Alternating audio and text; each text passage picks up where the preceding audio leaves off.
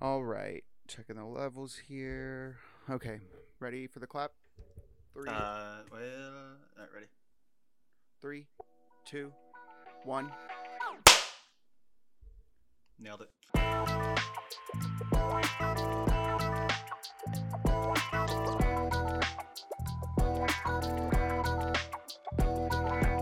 Hello and welcome to another episode of The Clever Kids. This is a weekly podcast where three brothers take a look at a topic from popular culture that you may or may not care about. Uh, this week it's just Jeff and Tyler.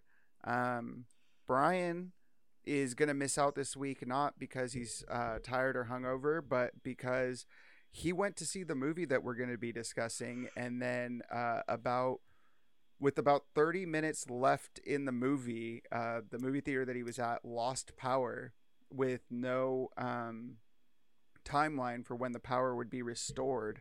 And so he just missed the last 30 minutes of the movie. And uh, those last 30 minutes are pretty important for the movie that we're going to be talking about.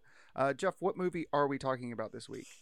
We are talking about My Little Pony Return from. No, no, wait, that's not it. Uh, it's from my other podcast. We're talking about Bond. We're talking about James Bond. Uh, did this one even have No Time to Die? That's what it is. It did have a title, yeah. They all have titles, Jeff. That would be crazy if they didn't. Um, yeah, that's right. We're talking about the 26th entry in the James Bond franchise, number six for Daniel Craig. Is that right? Uh, this is Uh, five. I number five. five. He has a five. He had a five movie contract. Let's see. He's got Casino Royale. He's got Quantum of Solace. He's got Skyfall. He's got Spectre, and now he has No Time to Die. No Time to Die. That is five movies for Daniel Craig. Um, directed by Cary Joji Fukunaga, um, starring Daniel Craig, uh, uh, Ralph Fiennes, Ana de Armas, Léa Seydoux, Naomi, whatever her name is, I can I Harris, um, and Lashana Lynch. Um, ben Whishaw is in there as Q. Uh, Rami Malek in there as the villain Safin. Um, you got Jeffrey Wright in there as uh, Felix Leiter, and you got Billy Magnussen in there as something Ash.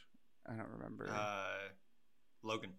Logan Ash. That's right. Um, let's do. Uh, we're just gonna jump right into the movie. Let's do a quick, um, just like how you felt about it.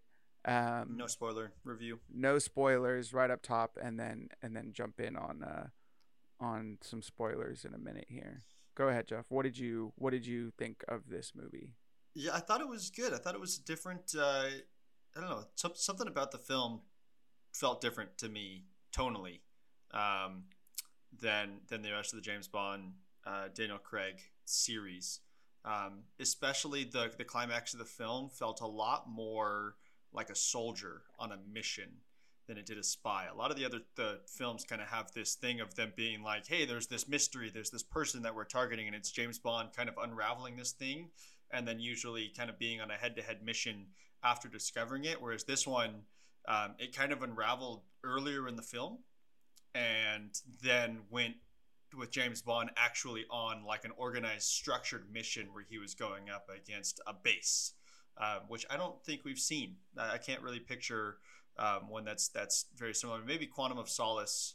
Um, had something similar, kind of a, a similar uh, Sort of. arc to it that I can picture it, but I, I would definitely say this one pulled it off better than Quantum of Solace. I would probably put Quantum of Solace at the bottom of my uh, um, Daniel Craig films, although I will say that the theme song of Quantum of Solace is the top of the of the uh, Widely Bond. considered to be one of the worst theme songs in Are any you Bond fucking movie. kidding me? Jack White and Alicia Keys, they murdered that shit. You, that is I don't so like fantastic. it very much. Um, it's fine. Uh, but uh, I don't. I don't like it very much. Um. So.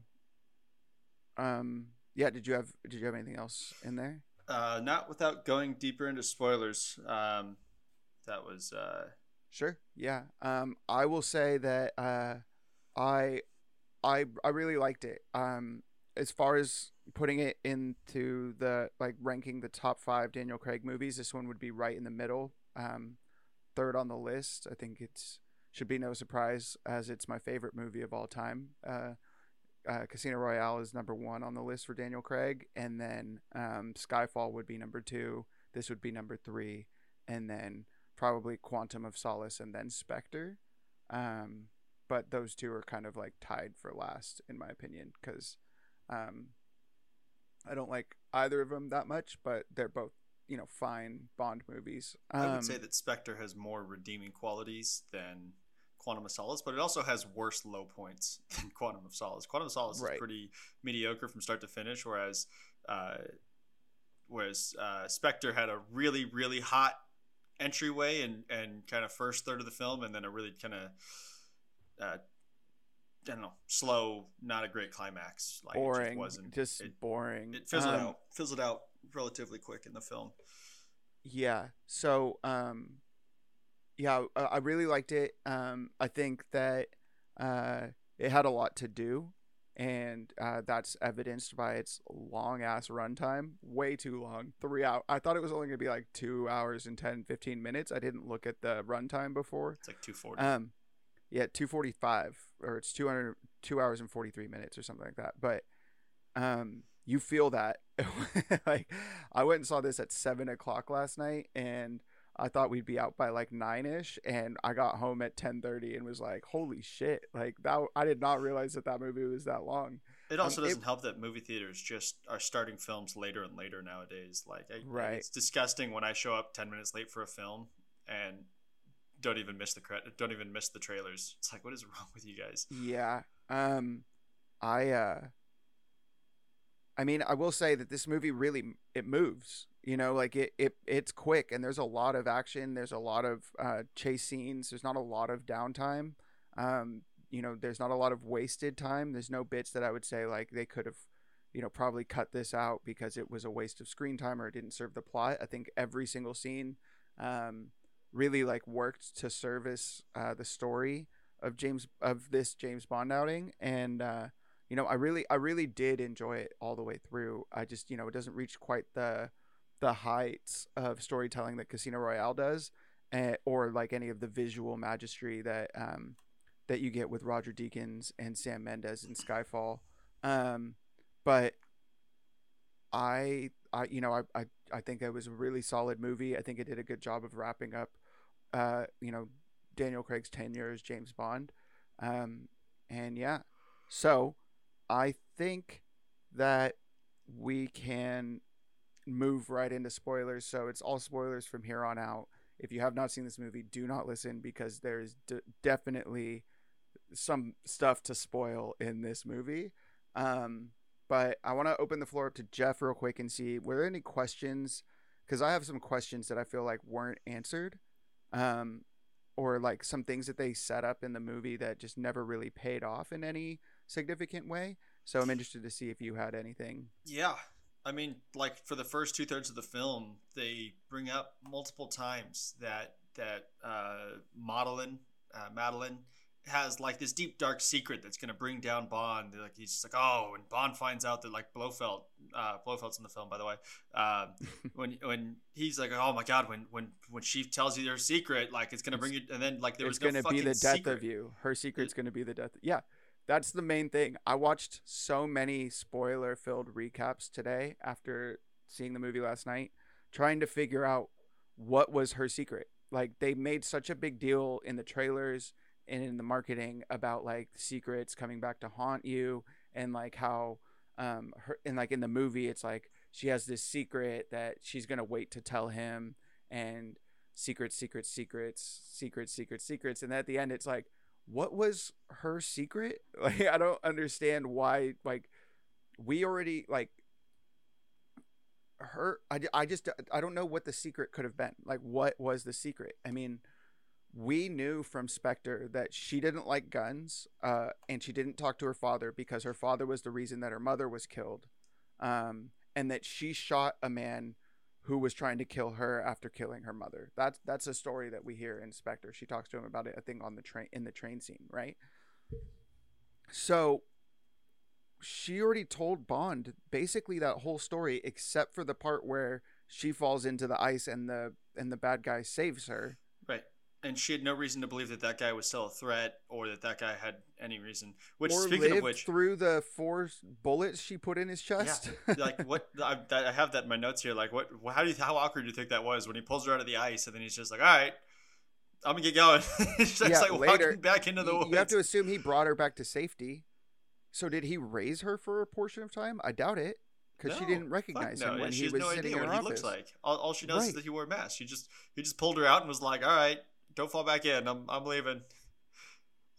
I don't know. Right. It's so I don't know what that was about at all. I was like, I don't. What is this secret that they keep talking about that's going to bring Yes. Bond to his knees or kill him? You know, I definitely felt like there was something in the script that was removed late post production. Um, that they that they kind of went with a different tonal shift, which I, I'd be interested to, to know what that is behind the scenes. So, um, well, let's touch on that real quick because this movie was was originally going to be directed by Danny Boyle, who uh, directed um, that heroin movie with uh, Ewan McGregor from the '90s that everyone likes. What is that called? Um,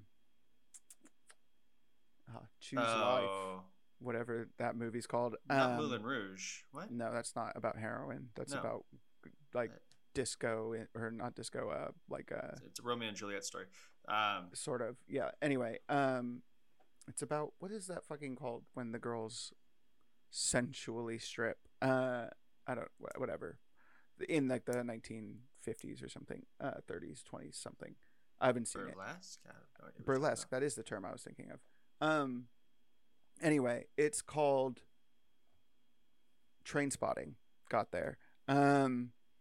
He directed Trainspotting. He directed uh, 28 Days Later and 28 Weeks Later. Um, he's a very talented director. I like him quite a lot. He also directed uh, Steve Jobs, not to be confused with Jobs, starring Ashton Kutcher. We're talking Steve Jobs with Michael Fassbender and Seth Rogen. Um, he's a really good director. I like him quite a lot. I was really excited to see what he would do with James Bond. Apparently, he left with some uh, because of some creative differences um, that have been undisclosed. Um, they may have to do with probably the most major spoiler to to be a part of this movie, which is James Bond fucking dies in this movie, which I did. I you know I'll talk about that a little bit more, but I, a lot of people are saying that probably the reason that he left is because he didn't want to kill Bond off. He didn't agree that Bond should die. Um, so anyway, he was originally the director and uh, had a full and finished script, and then they had their creative differences. He walked away. Another director came on, um, worked on that script, uh, and then he walked away. And then Cary Joji Fukunaga, who was the director of every episode of the first season of True Detective, he also directed a show called Maniac that was on Netflix, starring Jonah Hill and Emma Stone, that I quite liked. Um, I like him a lot. He came on, reworked the script, shot the movie. Movie comes out. I wonder if there are parts in the in that because of that so many people having their hands on the story you know? I wonder if um if the you know some of the things just kind of got lost in in in an effort to more streamline the movie. I mean there's a second movie inside of this movie which is i mean the movie starts with madeleine and uh james on uh, what i thought was a honeymoon but apparently was not a honeymoon uh, just apparently just a very romantic trip around italy uh, to one of the most beautiful cities I've ever seen in the world. Did not know this place existed. That blew my mind. I was like, I like had to pick my jaw up off the floor when I saw that. I was like, I have to go to that city in Italy now. That's incredible. Um, Aren't they in Athens? You're talking about the Greek city? I don't think they're in Greece. I'm pretty sure they're in Italy. Um, that that initial city. I mean, she calls something the Acropolis, The right? I- Acropolis, right? That's in, yeah, but the acro- an Acropolis is like a is like a is like something on top of a hill. Like that's what an Acropolis actually is. It might even just be like a, a word for top of a hill. Um, don't fact check me and don't get mad at me if you're Italian or Greek. I don't, you know, I don't speak your languages. Um, so they're in that city. Um, she encourages Vesper to go, and I mean, she encourages James to go visit Vesper's grave. He goes. He get he said he says his goodbyes. He gets blown up. He thinks by Spectre, and then there's a great opening fight scene, chase scene with the motorcycles and jumping off of bridges and all kinds of stuff happening. That was really fun. Um, and then he he basically gets rid of Madeleine because he believes that she betrayed him to Spectre. Yeah, set him right? up. Exactly. So like then he, he- he thinks that his uh, that exactly everything that happened with Vesper just happened again. Right. So he retires and he goes and lives in Jamaica. Beautiful house that he lives in in Jamaica. In- absolutely incredible. What's up with that outdoor shower? Does he not shower? Like, what? He just leaves his toothbrush outside all the time. That was crazy. That seemed that really grossed me out.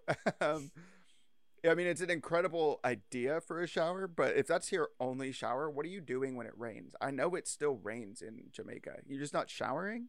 Like, come on, man. Um, great. How no walls either. Doesn't seem like a very feasible place to spend five years, but I mean, I guess he did it.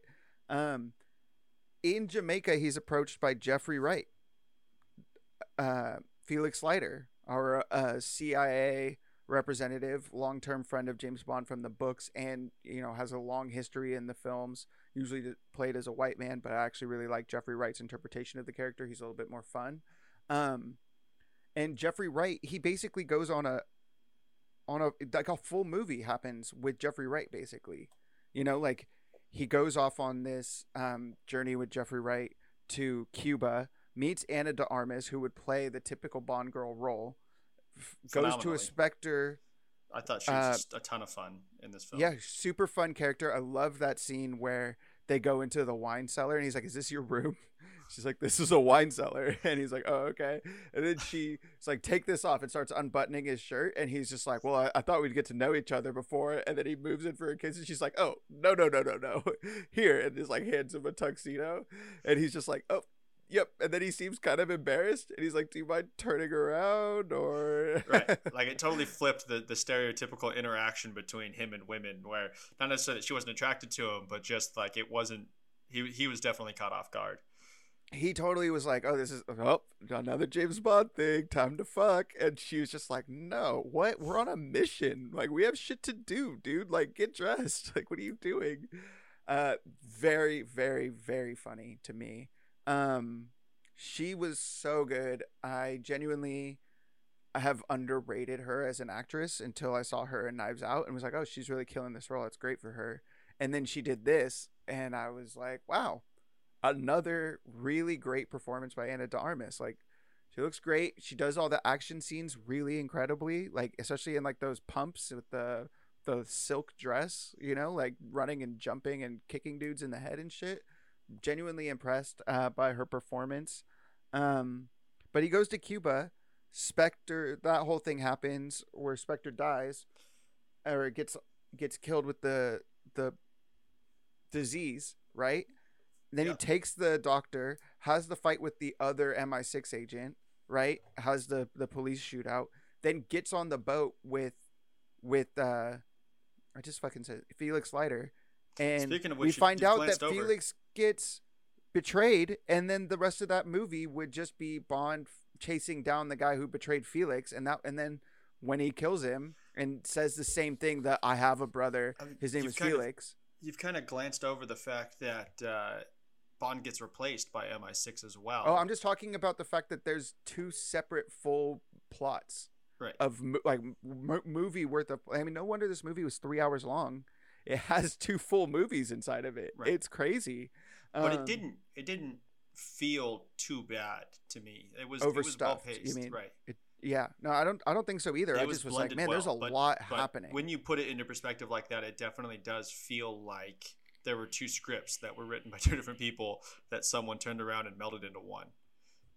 right, Because, right, because the second, then a whole second like storyline starts after that. right, film Right? number two is he reconnects with with Madeleine after finding out that Blofeld is the final target of this secret organization of which that just destroyed Spectre in one fell swoop, and he has no idea who they are. So he has to get into to um, target Blofeld only to find out that he has been weaponized and uh, Blofeld dies. Very And- anticlimactic death on Blofeld. I yeah, really, happens off screen. yeah, his death happens off screen. Very strange. I really didn't like how James Bond and him are having their little Joker Batman moment in the prison, and then Bond chokes him. I just it didn't feel right when he like leaned in and was like, "Die, brother," and like is like choking him. I was like, "This is fucking dumb. I don't like this at all." Like that was probably my least favorite part of the entire movie was that Blofeld scene. It felt like they tacked it in uh, at the end um, to kind of make it work, right? Um, yeah, I didn't get that really at all. Um, I uh, what else? Um, So yeah, so then- let's let's go back and let's talk about Lashana Lynch as the new 007. Nomi Sure. was the character's name. Um, how did you feel about that? Did I you? thought it was fine. I, I think Yeah. it's going to be have interesting ramifications on because I mean, right now there's this there's this trend on the internet that you're seeing of who's going to be the next James Bond, um, and obviously people have been making these these casting decisions based on um, I don't know his, the history of James Bond actors. So they've been casting stereotypical white males, or in the specific case of Idris Elba, which I while I don't think Idris Elba would make a bad James Bond, it seems weird to replace a 50 year old Daniel Craig with a 50 year old Idris Elba. yeah, he's too um, old now. If they if Daniel Craig had left after Skyfall, which was I think he wanted to, Idris Elba would have could have slotted right in at like that same age range, and they could have got like another three movies out of Idris. But I just I don't see them doing a 50 year old or Right. you know 45 year old man. Right, just the, he- the longevity isn't there anymore. I think he could have a role. I just don't think it would be as James Bond, especially if they're trying to do, uh, you know, make several films. But anyway, I think that if they um, wanted to make Idris Elba like like with the next James Bond, if they wanted to make Idris Elba a another double O, Yeah. And Like who's like who's like running his own crime situation now, um, yeah, like do another like sort of Alec Trevelyan thing with GoldenEye.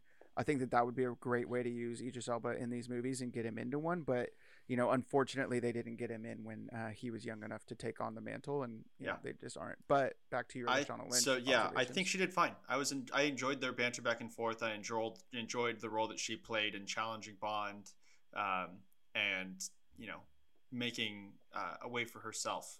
Um, I honestly feel like they could have used her more, but like we've already discussed, they've uh, split the movie into two different films, and with that, uh, it seems like a lot of her effectiveness was kind of cut short.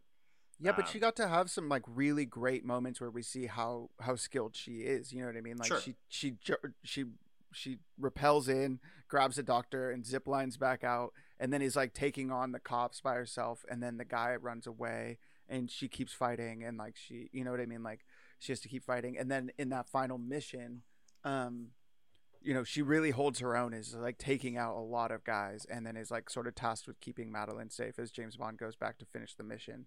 Um and uh you know her coming to terms with the fact that she thinks 007 is like this important thing that she she took from James Bond because she earned it and he's just like it's just a number you know? Like and then for I her to be like yeah it's just a number you can have it back. I don't even want like you can be 007 I don't care. You know I thought that that was kind of a cool little like I don't need to be you I can be my own.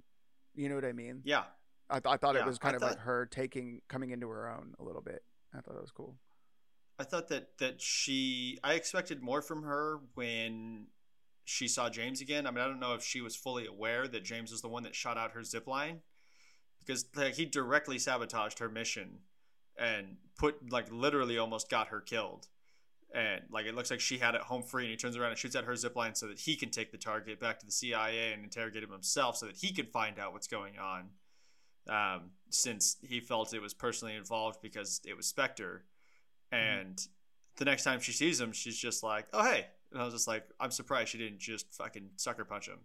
I mean, she looked pissed um, that he was there. Uh, their man, their banter. I love that scene where they're walking through MI6 together, and people are like, 007, oh, uh, seven, like because they're so used to saying that to James, and then they see James and they're saying it to the other 007, you know. And then at the end, um, when he, you know, M's like, no, you you can come into my office alone, and then he's like, oh, does that bother you? I thought that that was very funny. I Um, thought that uh, Q was fun in the film. I mean, he's always got a fun role. The actor that plays Q is, uh, I think, very good. I wish that he was in more films. Ben um, Whishaw, yeah, he's good. He's a very talented actor. Um, I like that he. So he's an openly gay man, uh, I think, and um, he they made him an openly gay character, and I like that the way that they did it was just like he he's like t- setting the the table for dinner, and they're like, "Oh, are we expecting someone?" He's like, "Yeah, he's gonna be here in thirty minutes," and then that's the whole thing. You know what I mean? It's like they don't they they don't like all go what he or anything like that. It was just sort of like just like casual, and they all act like they already knew it. You know what I mean? It's just it was good to see someone have that sort of representation and it just be kind of displayed normally rather than like having a lantern hung on it. I thought that, that was that was good to see. Um uh let's see. What what what else happened here? Um how did you feel about the uh, Felix Leiter betrayal? Did you were you s- super surprised by that? Yeah, I mean, I wasn't I wasn't expecting it. Um, I thought it was That- good. I that thought it was actor Billy Magnussen is really good at playing just kind of like a doofy, like funny kind of idiot. You know, he's I- in I've- Game Night. yeah. Um, that's where I'd seen him before. Um, I put it together in the film, but I couldn't remember now um, what I'd seen him before. And he's in something else too. Um, yeah, he's in a lot of things. Uh, he's in a movie called Ingrid Goes West, where he plays Ash, uh, not Ashley Olsen, Elizabeth Olsen's brother, um, which is a really weird movie that makes you want to delete every social media app that you have. Um, but it's good. Uh, he's just, you know, he's. I think that he's a really talented up and coming actor. Uh, putting him in a role like this was a great choice because he's kind of unassuming. He sort of seems like he's just like some green, you know, new CIA agent in the field who's just kind of like by the book, and then all of a sudden it's like, oh no, he's actually a secret uh, double agent, and he Yeah. kills fucking Felix Leiter. I mean, And in then- so many in so many of these films, they have you know this large, widespread organization of people that are all heartfelt loyalists of the big bad without any actual description as to why, which is fine. You obviously can't give every single person a super in depth backstory, but like, is it really just money? This guy betrayed the CIA to kill millions of people just for or maybe he really extra- believes in that that whole concept of the new world order. I mean, Safin's plan, which I think I want to get into next, you know, doesn't really make a lot of sense except for that it's kind of the Thanos thing. It, it'll help tidy up the world, right? Like that's his line, and it's like. Okay, so it's like kill half the population or three quarters of the population, so that there's less people causing less problems. Um, and maybe that guy, maybe Billy Magnussen's character is just um, is uh, you know a, a true believer in that concept. You know what I mean? Maybe he's just okay with that. Yeah. Um, but anyway, regardless, uh, I, I enjoyed the actor that I enjoyed all of it. I enjoyed Q. I enjoyed uh, um, that. I enjoyed. I thought that the death, Felix's death, was was poignant. Um, Sad, thought, yeah, really sad. Got me. I was like, oh no, they just killed Felix. He just said he had a daughter or kids or something. You know, As- as- like as soon as they killed Felix, I thought I, the thought occurred to me is I wonder if this is the first time that we're going to see Bond die on screen, and sure enough, um, so. On that, right before the movie started, um, I was talking to my wife, who's not as not as into movies as I am, obviously, because it's kind of hard to be on my level. Um, because I have not not in any way that I'm bragging. It is like I have a weird obsessive thing about knowing everything about movies. Um, so we're talking about it, and we're talking about James Bond, and she's she's like, oh, okay, so like, uh, Dan, like this is Daniel Craig's last one, and I was like, yeah, and she's like, so is he gonna die? And I was like, no, they would never kill James Bond on screen. And then, and then it was like a couple minutes into the movie after the uh, opening scene, um, they start talking. Someone he's talking to someone. I think maybe he's talking to Felix, and he says something, and I was just like, oh, that seemed like that's what a character would be said, like something you would say to a character before they die, you know. And then um, Blofeld has a scene where he's like, oh, her secret will will kill you or something like that. And I was like, oh my god, they're gonna kill. They're actually gonna kill him. I was wrong. They're gonna kill him. And then I was right. And then it was right when they they gave him a daughter. I was like, oh, he's fucking dead. He's so dead. They're definitely gonna kill him. He's definitely gonna sacrifice himself for the daughter. Like I know it. There's no way that he's not gonna do that. And I was fucking. I mean, I was right. But really, my wife was right and I was wrong. But then I was right afterwards.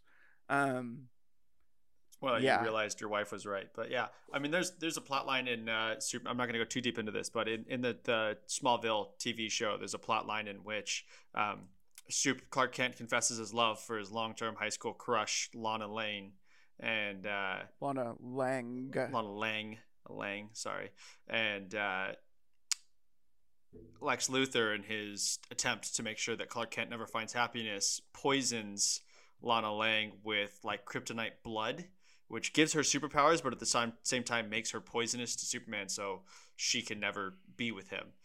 And uh, that's kind of the route that they went. And that's the route that I thought they were going to go. Is that they didn't have to kill Bond, but they effectively killed him, breaking his spirit by making sure that he could never. Like as soon as they introduced that vial of the nanobots that would kill his wife, um, or not his wife, but his love and his daughter. Um, that's the immediately the the correlation that popped into my head. Yeah. So, um, another like one of the reasons. So, talking about Bond's death and Safin's plan there, um, his idea is he's gonna sell it to people so that they can start weeding out some of the population because the idea is that they've created this this virus that is filled with nanobots that can be targeted towards specific DNA so that you can be a carrier forever and not know it and then you just bump into a guy on the subway and he's got similar DNA or the same DNA, like he's related to somebody, and then it kills that person almost instantly.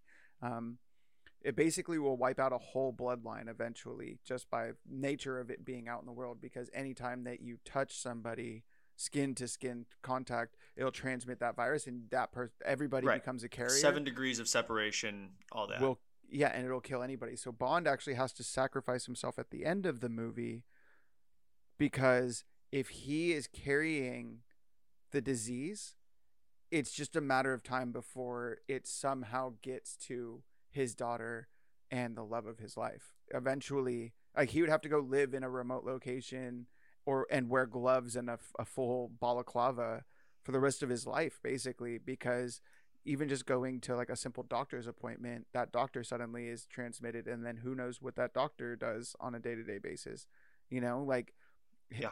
by by simple virtue of him being a carrier his like he can't just even just like go off and live without them he has to just like he has to kill himself just to save them.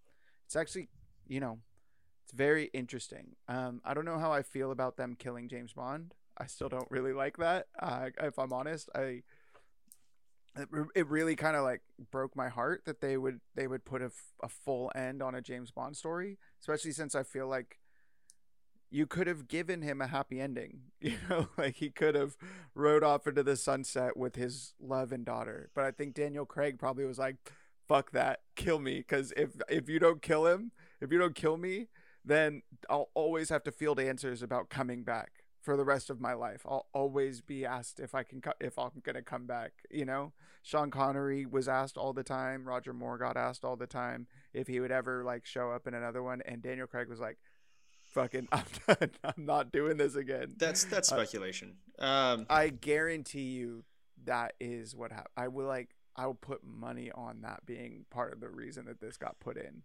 So, Apparently, it was Daniel Craig's input that that he wanted the character to die in this movie, and the Broccolis uh, agreed that that would be a fitting end for this version of the character.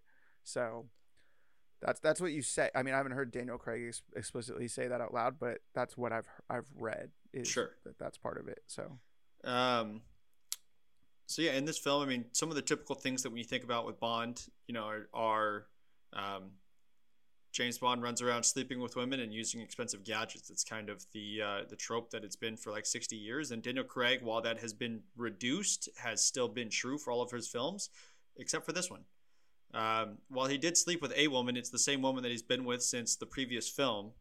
Um, and you find out that he is now a daughter who, and he's in love with the, the, the mother of that daughter again. And the only gadget he uses throughout the entire film is uh, a watch that has uh, varying abilities depending on when it needs to work. It's like At a, one point, a high powered electromagnet. It, but it's it, not it, very high powered because it doesn't fry his earpiece for some reason. The first time he it has to be close to things, right? So he uses it on a door to get through, and it immediately fries the entire floor's uh, camera system. Like they immediately go, "Hey, the entire lower level is no, we no longer we're no longer getting feeds from cameras for the entire lower level." So that's a pretty yeah, fucking strong EMP. That is pretty good. You're and then right, he uses it is... to blow up someone's eye implant and his earpiece immediately starts working. And they're like, Bond, what happens? And he goes, Oh yeah, your watch just blew someone's mind. And I was like, Are you fucking shitting Great me? Great joke. you guys just literally broke the rules of your own universe in order to make a shitty joke. Yo, that okay. Well, we got to come back. I need. I don't have notepads. All my notepads are packed up because I'm moving this week. Um, but make a note about touching on the action scenes. I don't know if you have notepads, but mental note. Um, but uh, yeah, you're right. I mean, that's always true in these movies, right? Like these gadget, uh, gadgets aren't always um, always perfect Sure. uh, perfectly explained. Um, how did you feel about the uh, the humor in this movie? It felt like it felt like a lot more like it almost kind of like went back to that Pierce Brosnan era of like jokes and humor. Um, that I, I thought it I of thought them. it worked.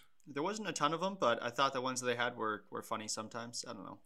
I thought that all the a lot of the humor worked for me. Um, probably the moment that got me the best was uh, when um, Bond meets back up with M and tells him that he, he was working with Moneypenny and Q, and he goes, "Oh, for fuck's sake!" That shit. I laughed. I fully laughed out loud because it just did not expect that to come out. It was very funny. Yeah, and then Uh, uh, when Q shows up and he's like, "Oh, oh my God, James Bond! I haven't seen you." And James Bond's like, "Dude, fuck, you me?" M's like, he already "I'm- knows. I know. and then and then Daniel Craig's expression though is like throughout that whole scene, he's just like, "Really? This is how you're gonna sell it? yeah, Like, this was your plan?" uh, yeah, it's very good. Um, you know, they always throw the one-liners in uh, for any time a gadget gets used, and I love it. I think it's very funny. Um, let's see.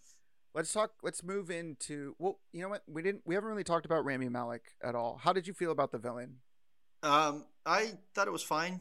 Um, I mean, he's, he's you know a tragic uh, backstory. His family was murdered. His families were uh, poison manufacturers in the Cold War era that were targeted by Spectre early on. And no, they worked for Spectre, and then uh, Blofeld decided he didn't like them, and so he he called for their their assassination, and Mr. White Right. poisoned them all.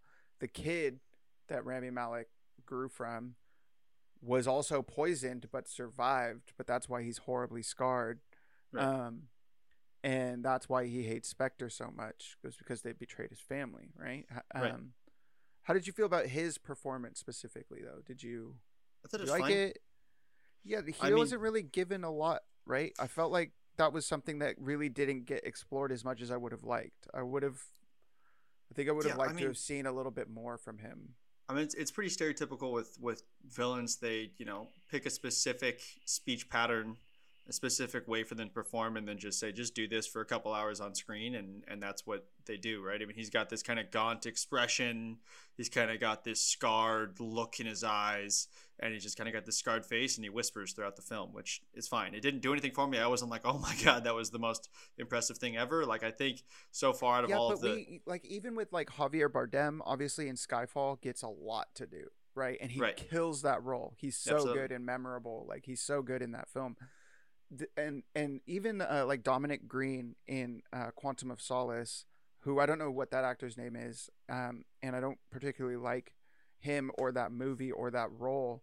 But like that character is given kind of a lot to do, and like Chiffre, another one where they gave the, the villain a lot, and Mads Mikkelsen fucking like has built his career off of showing up in that movie. You know what I mean? Like I love Mads Mikkelsen because of his role in that movie, and I'll see Yeah. pretty much any movie he's in because of that. Yeah, Mads? Mikkelsen absolutely used to full effectiveness in in Quantum or uh, uh, Casino, Royale. Yeah, and then I mean Christopher or Christoph Waltz even gets a lot to do as Blofeld in Spectre in a movie that's not that good, but he still gets to do something. I don't necessarily like what they did with it, where No. they made him into like a comic book supervillain who's obsessed with destroying this one person for some reason, uh, And, and, yet fails uses a lot so. of money, spends so much money to to go after this one guy. Um, but uh, you know he you know he's given a lot to do and i think that you know christoph waltz always puts in a good performance even though i didn't necessarily like the role or the way that they what they did with that character. I still like he was good. I don't feel like they gave um uh i just said his name Uh, Rami Malek yeah, a lot Malek. to do in this, and I was kind of bummed because I do actually think that he's a good actor. Um, and I think that he could have. I was really excited to see what they did with this role, and I just feel like they, you know, I don't really get what his motivation was. Was it just money? Was it just to kill? They didn't really show a lot of conviction in him about like why he was killing all of these people. They didn't really flesh any of that out, you know, or willing to do it even. Yeah, Um, and he and at one point, you know, I mean, throughout the film, he has this obsession with with Madeleine, um, because he claims to have this obsession because he fell in love with her when he saved her from the her. ice and felt this connection to her. But at the same time, he drops that at the fucking drop of a hat, And tries to Um, kill her multiple times. and it's just strange. Like, there's no not real consistency. Not that humans are the most consistent, but um, yeah i don't know i, I don't i don't really get I, i'm kind of bummed that you know that that's another major failing from this movie which which makes it you know puts it at number three on my list it's just i just felt like they really they didn't really serve the the villain a lot and honestly like one of the things that keeps james bond going is memorable villains right like that's what the franchise really is based Right. on is is the memorable uh, villains and to give him in his last outing kind of this person who's relatively forgettable um, was kind of a bummer for me. Um, let's talk about the uh, the action scenes. Um, Sure. We have three really big ones here. Well, four really big ones actually. So we have the opening chase through that beautiful city in Italy. right Um, opening. Yep, What did you think of that one? I thought that was great. Honestly, probably one of the highlights of the film. I thought, you know, standard standard Daniel Craig action. I mean, there's a point where he jumps off a bridge using a Holding rope and, just a rope. and and falls down to a lower level. And I'm I swear to God, it's Daniel Craig taking that hit at the end because he stands right up and Dude. starts running towards the camera. And I was like, "Fuck, Daniel! Like, you got to stop selling your body for this film." That you're gonna- hit is so hard. He fucking wrecks himself on that wall. He hits it full speed. I was like, oh fuck. And it's definitely a real human. That was not CGI. Someone really hit that wall. Yeah. I was impressed. Um, I don't know if it was Daniel Craig, but maybe. Um, yeah, and it moves into a motorcycle chase scene through the, that those narrow cobblestone streets in that city. Really great. Triumph Scrambler, uh, 800cc motorcycle. Really beautiful bike. Um, and he just Right. he just like He- skids all the way up and just drops it on the ground. That's like a twelve thousand dollar motorcycle. He just like Right. crashes it and walks I mean, away. we, we skip we skip the, the the start of the chase scene is he's visiting you know Vesper's grave, and he notices a Spectre card gets fucking blown to shit, and then is immediately entered into a chase where he then thinks that his his girlfriend is either behind it or at under attack, and he shows up to find out that she's on like ready to leave. So he's immediately suspicious of her and basically feels like he's had his suspicions confirmed uh, that she was behind it. So then he throws her in the car, and then there's that moment when he gets cornered, and they're just fucking unloading on his car, and the big bad is walking up and just putting bullet after bullet after bullet into the passenger side window, and he's just sitting there calmly, like like, looking at her like, yeah, bitch, you just letting her have it. Yeah. Um, Anyone who's been in a scene where relationship has probably felt that moment at least a little bit.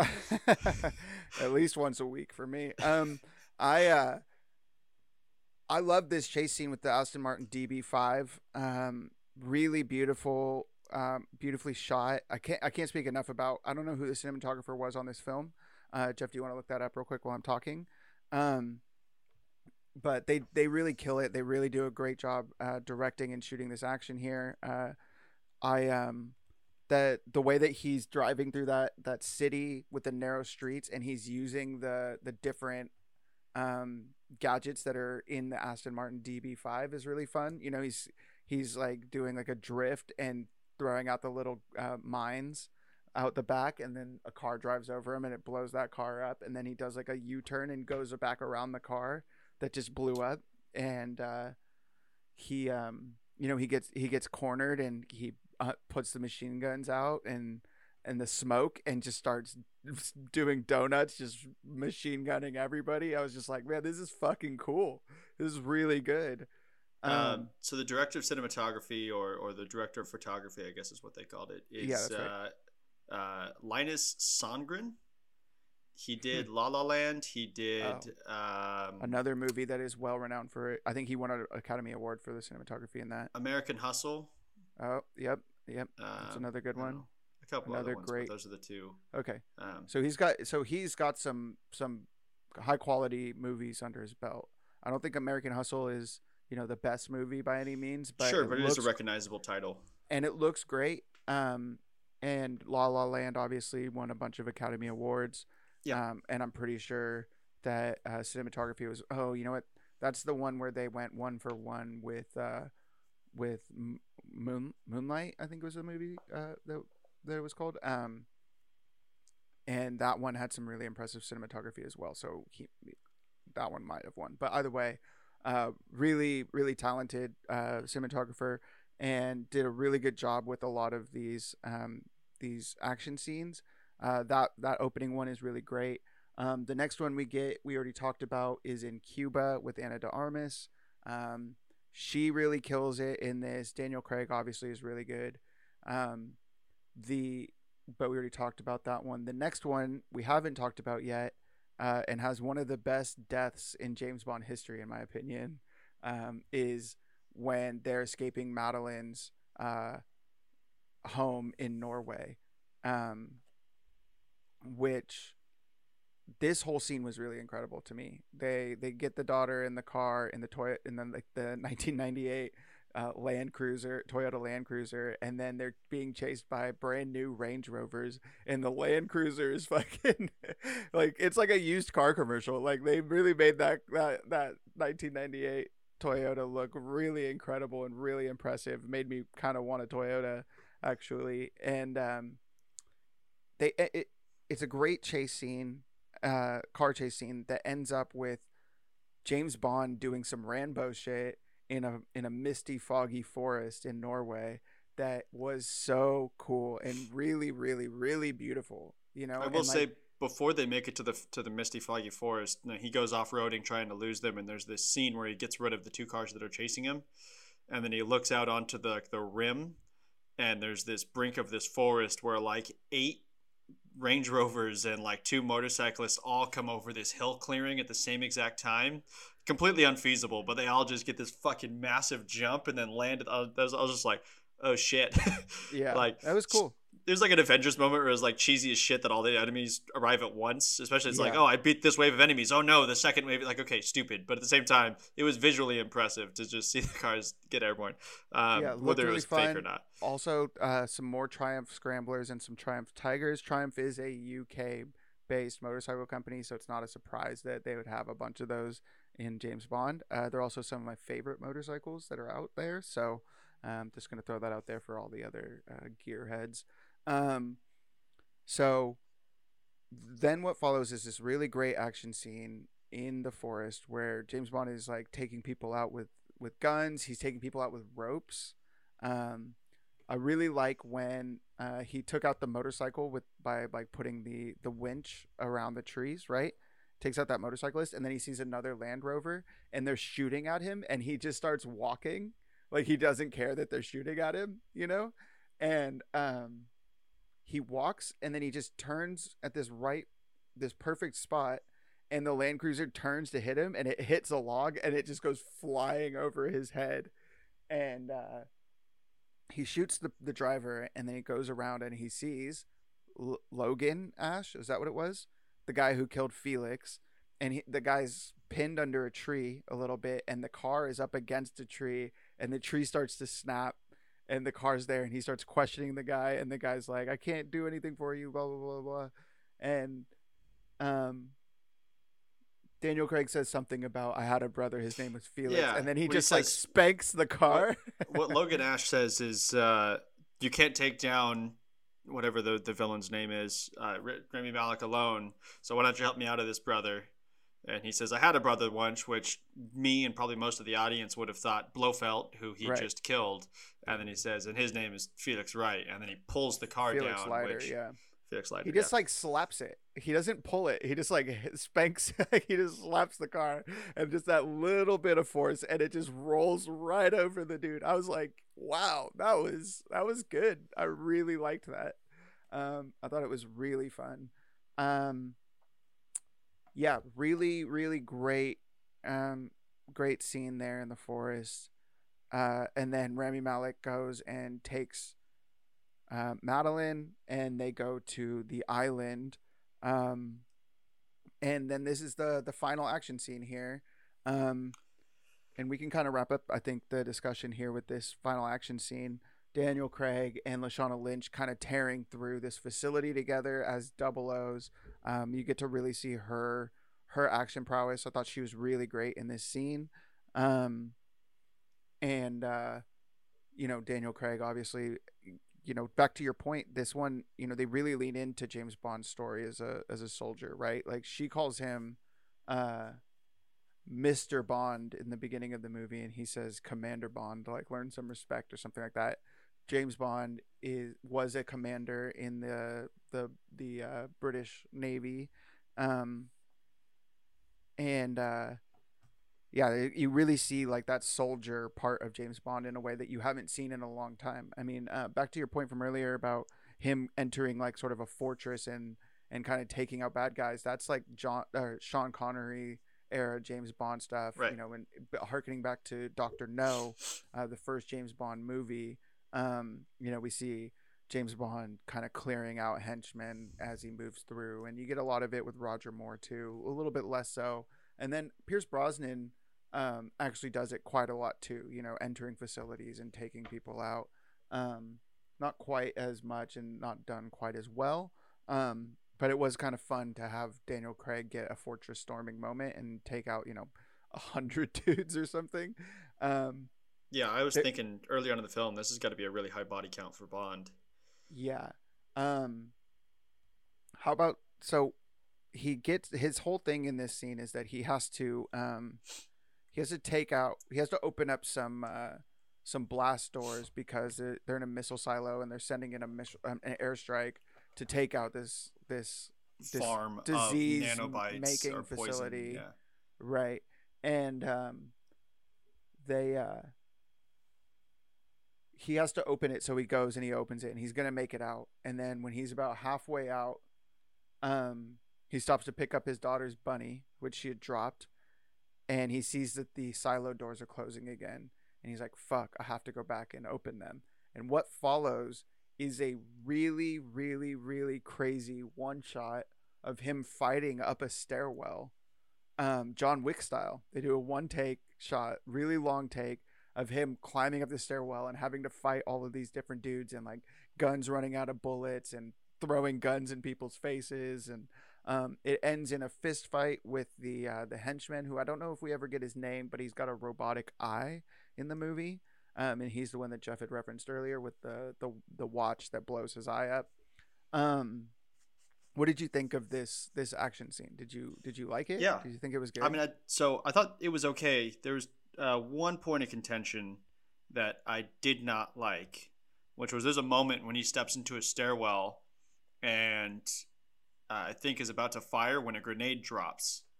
And he you didn't like that? so he immediately like looks at grenade, picks it up, and throws it back up, and it explodes. And then what happens is three grenades drop, I think it was like which I thought five. was funny. But Yeah. his response to survive five grenades dropping at his feet is to jump about four feet to the left. he jumps up. He takes two steps up and then jumps up to a, another. yeah, he's dead. He's dead by a fucking mile, dude. The thing that kills grenades isn't explosions, it's the concussive force that is released from the grenade. It basically releases so much pressure that your brain literally cannot handle it and you die. Now, you multiply that by five, 10 feet of sp- space isn't going to do shit for you. I mean, it does show him having the the shell shock after it happens, right? With like the ears ringing and him like kind of looking around and like making sure he's not being attacked. In They definitely did it at the beginning of the film at Vesper's grave. They did not do it enough at the end of the film. It was definitely some Hollywood bullshit. Um, where I was just like, "Are you fucking kidding me? Like, you dropped five grenades. and Like, it'd have been one thing if he like dove out the room and tried to close the door and then got flung backwards. Like, that would still be unbelievable. But I I believe that he survived. But him just taking a step and diving away from grenades, you're so fucking dead. You were so yeah, fucking well, dead. Whatever. It was still fun. I really liked that moment where he, he like sees the grenade land and then he grabs it and just goes huh, and throws it up and it blows up. And then all of a sudden you just see five grenades just fall from the same spot. He's just like, oh fuck. Yeah. I thought that was very funny. Um, Um, I didn't understand why like they had this big face off between James Bond where he kind of surrenders to the villain, the villain threatens to kill his daughter in front of him. James Bond pulls out a concealed weapon, kills the guards, and Rami Malek escapes with his daughter. And then Rami Malek immediately lets the daughter go. Yeah, that was a bit silly to me. Uh, maybe it just like she bites him and he's like, "You don't want to hang out," and she's like, "Nah," and he's like, "All right, you can go." And I was like, "What the fuck?" Yeah, so I- stupid. I, thought that was weird in the moment too. I thought it was going to come back um, at some point, but Well, I thought the only reason that he was that he would let her go is because he's leaving. He's like, "Oh, you want to fucking die here? Sure." Like, obviously, a four-year-old's not going to understand the consequences of staying versus going, but he's like, "Sure, I'll let you die with your family. That's fine." But then he ends up staying, and I was like, "Oh, you wanted to go face Bond without the daughter as collateral? Like, that doesn't make any fucking like it just didn't make any sense to me." And that's where I'm yeah, like, I maybe like that was- they decided that they had to uh, let Madeleine and and Matilda or Matilde uh, kind of get away. Um, yeah, so this is where we get the final confrontation with Safin and Bond. Again, it didn't really work for me because I didn't feel like they they really earned the earned it, right? Because like they don't they don't meet until the end of the movie.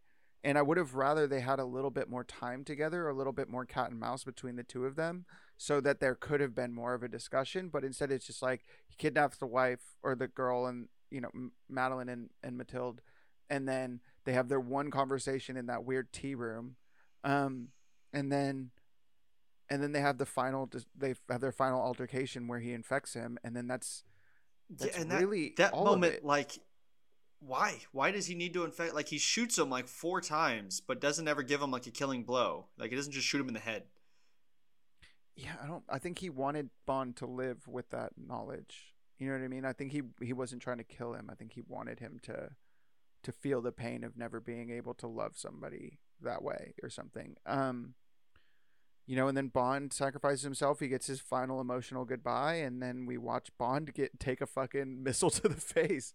Um, and that's that's the end of that scene. Um, apparently And- jumping to the left four feet's not going to save you from missiles only grenades he should have tried it at least, you know. Um yeah, I uh I think um you know, we get the the final scene with M uh Moneypenny, Q, uh double the new 007 and Tanner um who uh are kind of all having a drink with uh in his memory. And then uh Ian or then M reads a line from an Ian Fleming James Bond novel um, that's about uh, kind of letting go of of the pursuit of more time on Earth and only living with the time that you're given, which I think is uh, you know I've always thought Ian Fleming was a pretty good writer. I wish that he was less horny when he was writing his books because some of those books are like really like filled with sexual innuendo and and uh, you know smut I guess you might call it, but uh, I um I did really like reading the books when I was younger, and I probably I might pick pick a couple back up, um, it, following this movie as I often do after a James Bond movie comes out. A uh the, that that line there was really I think meaningful for this scene, um, and it worked for me. I mean, it's still sad. It was I don't know if I if I had less invested in the character, I would have been like that was a great ending for this character. You know what I mean? But it's like James Bond's made it through 26 films. Now you're just gonna fucking kill him and then bring him back. Like, don't kill him if you're gonna bring him back. And like, you know, there is the post credit stinger that same James Bond says James Bond will, Will return. Um, I don't know. What did you real quick? What did you think about M's involvement? Did you think that was necessary? I, I mean, I thought it was uh, a good internal conflict to show, you know, the subordinate, superior conflict between them. With James Bond being like, "Nah, you fucked up," um, and M, you know, kind of not wanting to face consequences for having to do the dirty work of protecting his country. Um, Right. But yeah, I mean, I, I did, I didn't, it didn't throw me off at all. I enjoyed that aspect. I thought, thought that it- the their focus on diplomatic consequences enti- throughout the third act was was good. I enjoyed that they included that. Like throughout the I think that he- this whole movie had to do with diplomatic consequences. I mean, I think that M's involvement in the scheme and his the fact that James Bond has to go clean it up um, for him is kind of that thing of like you know it. I mean, right now, especially with like the U.S. having just left Afghanistan and a lot of people kind of like pointing fingers. I mean, you see these people who are higher up making decisions, and then the people who have to bear the responsibility of those decisions are the the everyday people. You know what I mean? The soldiers in Afghanistan who went over there and fought for absolutely nothing, you know, just because some other people in offices made decisions on their behalf. You know what I mean? Like that's what M's that's what this is. James Bond had to sacrifice his life to fix M's mistake. You know? Yeah. And I, I, I just thought that that was a really I, I was really powerful and I wish that they kind of had pointed it out a little bit more because it really made me kind of like I I'm almost like a lot of people are like, I hope Ray, Ray Fiennes comes back as M in the next ones, and I'm like, I think I'm done with this version of M because well, he got James killed. All right, I'm done with that. What I do hope for the future of the films is the last three films, starting with Skyfall, is God, they just keep throwing in this concept of how terrorism and how enemies of state are no longer these tangible enemies. I mean, there was such a central theme of Skyfall and such a central theme of Spectre and such a central theme of this movie where they're like, we have to develop new shit because our enemies are no longer tangible enemies that you can go fight. Like, oh my God, I'm, I'm tired of them reinforcing it over and over again. As a semi intelligent viewer of these films, um, I get it. You don't have to reinforce it. Yes, your enemies. Oh, it's also not just James Bond. I mean, that's all what the new Mission Impossible movies are all about as well. Yeah, and it I'm just I don't know if they're just uh, picking up on the themes of counterterrorism, moving to uh, digital. Um, as far as national security goes, I get it, but at the same time, like you have a guy on the ground who's literally solving problems and then reinforcing themes that you don't need guys on the ground literally solving problems. So either lean into it and stop making the films or uh, embrace the fact that you need the people. I don't know. It's just it's just annoying this this dichotomy that they reinforce every single film it's like a CW script where every other uh, the, the CW follows uh, two different themes. On one episode, they'll say, "I don't care about anything. I love you so much, and we should be together." In the next episode, they'll say, uh, "Oh no, it's too dangerous. We shouldn't be together." In the next episode, they say, "Nope, can't do it. We need to be together. I can't live without you." And the next thing they say, "Nope, it's too dangerous. We can't be together anymore." And I feel yeah, like it's the amazing the same... Spider-Man paradox. Yeah, I agree. Right. The um, CW does it over and over and over again, and all every time they introduce a new character. No, no, it's too dangerous. No, no, you can't come. No, no, I love you. I don't know. It's bullshit. Um, yeah. And James Bond's starting to do the same trend where it's like, nope, we don't need you. Wait, we need you. Nope, we don't need you. Wait, we need you. Nope, we don't need you. Wait, we. It's like, okay, I get it. Just fucking need them already. Yeah, I agree. Um, I yeah, I'm I'm you know a lot of people are kind of theorizing that they're going to move into uh, like a 1960s centered James Bond and kind of take James Bond back to the Cold War so that they can kind of avoid all of that stuff. Um, I would be down with that. I think that that's kind of the only way that you can move forward with James Bond after what Daniel Craig's done with the role. You know, I don't think I could do another modern centered one without comparing it directly to what Daniel Craig did. I think I would prefer to see um, a James Bond that takes place in a different era again. Um, yeah, I mean, my concern for the franchise is it's going to become like a Call of Duty type thing where they're just going to start bouncing back and forth between eras. uh, I mean, fuck it, I don't care. This one's set in the modern era. This one's back to World War II. This one's set in the Cold War. This one's back to the modern era. It's like, okay, fuck you guys. Yeah, I think. I mean, I you know James Bond's not going anywhere. It's uh, it's too big of a deal. I mean, Amazon just bought uh, uh, uh fucking uh, MGM Metro Goldwyn Mayer um, for a lot of money, and I feel like it was mostly to get their hands on the James Bond uh, license. Because um, what else does MGM have of any value? Um, that being said, they share the rights with the Broccoli family, who own Eon Productions, and they have kind of like approval on everything. And they've basically said like, James Bond's going to stay cinematic. We're not going to do James Bond TV series. We're not going to do any of that. Where James Bond's always going to be a movie thing. And honestly, I want them to. I want that. I, I'd prefer to just have. I don't need like a James Bond overarching story that lasts for 30 years. You know, I want. A, I just like James Bond to just be him on missions. You know, I kind of hope that they shy away from like these. Uh, you know, have recurring characters like M and Moneypenny um, and stuff like that. But don't don't give him new love stories all the time. You know what I mean? Like he doesn't need to have like a, a Vesper Lynd that carries over for through five movies. He doesn't need to right. have self-enclosed storylines. Right. I like those. I like. I, I'm. I would be happier. I think if they went back to, you know, the character keeps growing over time. Show that character growth, but don't have him. I, I just don't need this love through line with James Bond. Right. Um, Acknowledge the films that come before them without relying on them. right. I, th- I think that that's that's how I feel about it. Um, I think we can wrap it up there unless you have any final thoughts there on, on Yep, the that- movie. I That think we've covers touched- everything I had for the film. I mean, I think we've been talking about it for about 45 minutes. So Yeah. Uh, oh shit, we've been talking about it for an hour. so, yeah, there's going to be a longer episode to make up for last week's uh, 35 minute episode. um, sorry about that, everybody. I was pretty hungover uh, when we recorded it and uh, had just seen one of the most con- confusing movies of my entire life uh, in Venom 2 Let There Be Carnage. Um, let's get into recommendations. Jeff, what have you been watching, reading, listening to? Yeah. Uh, a couple things. I finished Rhythm of War. I actually finished it on uh, Monday, so um, a week ago from yesterday. Um, it's good. Read it. It's. Uh, I mean, read the first three. Don't read it by itself. You will be confused. But read all of Brandon Sanderson and never start. Never stop. He's uh, very never good. start and never stop. If you don't start, you'll never have to stop. That's what Never start stopping? motto is never Always- stop, never stopping. Exactly. Uh, Have you seen but that seriously, movie? uh, that's the.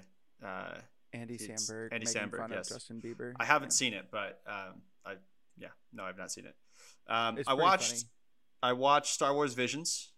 Didn't like it. Well, I liked some of it. I didn't like most of it. Um, Oh yeah, I meant to talk about this a couple weeks ago, and uh, we didn't get into it. Um, it, I you know I watched all of it. I thought it was fine. Um, there were a few that I was just sort of like, uh, what the fuck is what is this about? But Yeah. Um, Yeah. I mean, I guess if you give a bunch of Japanese production houses and just say do whatever you want, just call it Star Wars, and then they're just like riding on top of star destroyers and fucking you know, just do- yeah, doing whatever the that fuck. grow. Like, yeah, a weird fuck? umbrella lightsaber that spins around. That was crazy. Um, yeah, I mean, Yeah. I don't know. Like, just it was just reinterpretations of like what Star Wars could be, right? And I, Personally, you know, I would have. I think that the show would have benefited with more Sith victories. I didn't think it always had to be the Jedi winning. Like I, I think it would have just been better off a balance between the two, um, especially since it wasn't fucking canon. But uh, yeah, a lot of the I didn't. It wasn't even the animation. I liked all the animation. It was just the stories and what they chose to do with the established physics and canon of the world and how the thing works. They just I, I don't know. Didn't like it. Um, I finished the What If show. Are you caught up on What If? Uh, I know. I watched everything but the final episode, but then I watched a like a full recap of it, and so now I know everything. I dude, I didn't like it. to be honest, I, would, I I did not think it was very good. I thought it was, I don't know, it wasn't for me. Yeah. I think it was more geared towards children, um, and it just wasn't really working for me. Yeah, I uh, that's fine. I think that uh, I mean it was entertaining. Um, definitely established who Uatu the Watcher was, and then immediately broke who Uatu the Watcher was minutes later. He's like, "Hey, I'm this dude that just watches shit and doesn't interfere," and then he's like, "Oh, gotta interfere." it's like, "All right, really? Eight episodes in, you're Bro, breaking in your oath." First appearance, he gives f- fucking Reed Richards the ultimate nullifier. What are you talking about? He's always been interfering. That man be interfering with everything. He might as well be called the interferer. Like he is. That sounds too much like something about the Führer, so don't call him that. But I, he's always interfering at all times. Uatu is the worst watcher. we need we need some we need to see what the other watchers are doing for reference. But um, well, they killed him in Original Sin. Yeah. So he, but I think he's back and he just lives with Nick Fury on the moon, which they should do more comics about that weird odd couple of Nick Fury just living on the moon with Uatu. that would be sick. um, let's see. I'm another things pop culture. I went and saw a Front Bottoms concert at the Warfield in San Francisco. Who are the Um, front bottoms? Who are the I've Front never heard of Bottoms? Yes, you have. They're a pop punk uh, band from like the late folk 2000s. punk. Yeah, yeah. They- I mean, they're fun. I like. Was They- the show good? Easily, easily one of my favorite live performances. Uh, the lead singer goes hard. He does not hold back. Like he opened up and sang like eight songs back to back to back, just straining his vocals the entire time. And I was like, Jesus. Yeah. What did they open with? Um, uh, I don't have the, the list off the top of my head. Mm. Um, was it one of? So they usually open with one of their their new songs off of. It was off. They, they, the first three songs that they sang was off of their newest album, oh, okay. and yeah. and then they went into their kind of backlog and kind of cycled in between. But I think yeah, and like they the hit they hit all the hits. I'm sure they did Twin Size Mattress and They didn't do all the all the- hits. I mean, we don't have to go, cover too much of it, but uh, No, they didn't do all the hits. this is all the podcast is about for the next hour. He didn't do. They didn't do lipstick covered uh, magnet. No, Uh, that's my favorite. I know, and they didn't do flying model rockets, which is one of my favorites. Um, I don't know. So like, they, but they did do a lot of it. They did. They did uh, adios or, or, or au revoir. Yeah. Um, That's a great song. yeah, I don't know. So they, they played a lot of the songs. I did recognize most of the songs that they played. They didn't do 12 Feet Deep either. Um, Wow, that's like their number one hit. yeah, they didn't. That was I mean, they played Camouflage. They played Vacation Town. They played Montgomery Forever. They played. Um, so a lot of their more recent albums, it sounds like. Uh, Yeah, Tie Dye Dragon. Mattress. yeah, Anyway, they definitely did a. so- yeah, Cool. Yeah. I mean, they're great. They're a great band to see live. They're a great band to listen to in your car or at home. Uh, check them out. They are called If you The like- Front Bottoms. yeah. If you like loud singing over sad guitars, that's that's kind of my wheelhouse. And Yeah, uh, it's uh, it's good. Um, And Cool. then the other thing, I I'm finished Squid Game, and I'm finishing Titans today. okay. Um, I Let's talk about Squid Game next week when Brian's back. Yeah. Because he's the one that told us to watch it, and then we both did, and uh, I've I've also finished it, and I think I have a lot of questions about that one as well. I liked it quite a lot, but I do Sure. still have. There's a lot of stuff that I am just sort of like, what is going on here? And then the Um, last thing that I want to say is I saw an article that Netflix has uh, announced that '90s show with Red Foreman and Kitty um, returning to uh, reprise their roles. That's right. I heard about this as well. I am tentatively excited. Um, I kind of hope that they don't do it in this that 70s show format where it's you know uh, multicam sitcom with a laugh track. I kind of want them to do Modernize it a little bit. some yeah some a little bit more new girl or happy endings or something like that. More, Yeah. single cam. I mean, it, Um, I feel the same way stuff. about it as I I do the uh, How I Met Your Mother um, remake or or continuation with Hilary Duff. How I like Met I, Your Father. Yeah. I I think that it's I'm gonna give it a shot. I, I have much enough respect for the original content that I'm gonna see what they can do with it. You know, in, in both Yeah. cases, I don't think it's the original cast that necessarily sells the show. I think it's the writing. I mean, although I think Ashton Kutcher and Topher Grace were, um, and, and Mila Kunis as well. I think they're all um, very influential people, but it's it's not like they did what they did was can never be repeated. I think they can very easily cast a good cast and and do it Yeah. again. I think they did great with the cast that they had. Uh, you know, Laura Prepon is really great as Donna. Uh, Wilmer Valderrama is really good, and then uh, Hyde, who apparently has been canceled uh, because I guess he was like, te- I don't doing something. He was like sexually harassing people or something. So um, allegedly, excuse me, allegedly. Please don't sue me. Hyde, actor Right. whose name I have no idea what it is. That's that's Um, everything that I have. Um, what about you? cool. What have you been doing? Uh, the wife and I have been watching uh some horror movies. It is the spookiest of seasons, so um we've been doing that, but I'm not really gonna get into that mostly because I can't remember the names of any of the ones that we've watched recently. Uh, I do know that we watched Hocus Pocus and Monster House yesterday while we were packing up our house. Those movies hold the fuck up. They're so good. Uh, Hocus Pocus has never really been like a big one for me, but I feel like I've liked it more and more as I've watched it. We basically watch it every year around Halloween because my wife really likes it, and I don't think I ever saw it when I was a kid, so I don't have like that nostalgia for it. But I'm like like every year I'm starting to get like more and more excited to watch it because I'm actually like this movie's kind of incredible. Actually, it's very campy, it's very stupid, um, very 90s, but very fun. Um, Monster House is really good. Mike Mignola was the art director on it. Uh, he's the guy who created Hellboy. He's one of my favorite comic book artists of all t- uh, and writers of all time. Um, and so for him, you know, you can really see a lot of his sort of hand in the design of things, um, which is really cool. Uh, you know, the, we've watched a few other ones that I, you know, I, I just cannot think of. Oh, we watched a movie called Along Came a Spider, which is an Alex Cross movie, which is a character developed by James Patterson. He's uh he's like a uh, forensic psychologist, so he's like a detective. Um, it's one of those '90s detective style mysteries. Um, really good. I liked it a lot. Uh, Morgan Freeman, obviously incredible. Really interesting to go back and watch a movie where he's young and he's his hair's not white. You know, he's got black hair and he's like really thin and you know youthful looking is very interesting. Um, still just just an incredible actor. Um, but yeah, so those are some of the things I've been watching. Uh, started reading a comic book called The Forest, which is by James Tynion the Fourth, and the same writer that, or excuse me, the same artist that he works with on that book Wynd that I recommended a few years back or a few weeks back.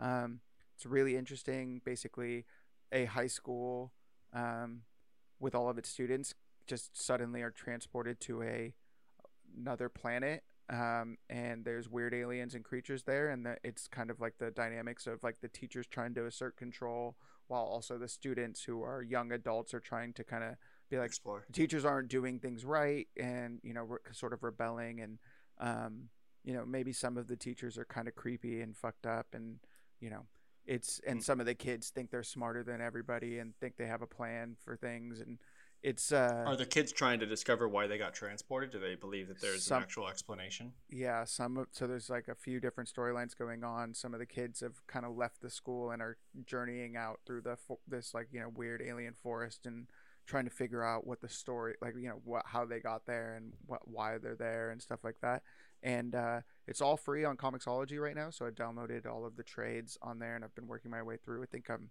I'm on I'm just in the middle of the second one um, just started it this week but I'm really enjoying it so far um, so that's my those are my recommendations. I'm trying to think. I feel like there was something else I really wanted to recommend.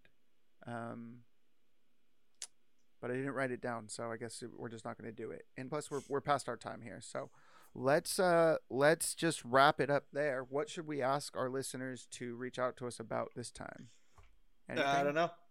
Uh, do we have a topic for next week? Is there a film coming out that we have to go see? Uh, I know that we got Dune on the 22nd of October. Uh, we got Spider Man coming up in I think December. Um, those are the two big ones that I'm really looking forward to um, for the rest of the year.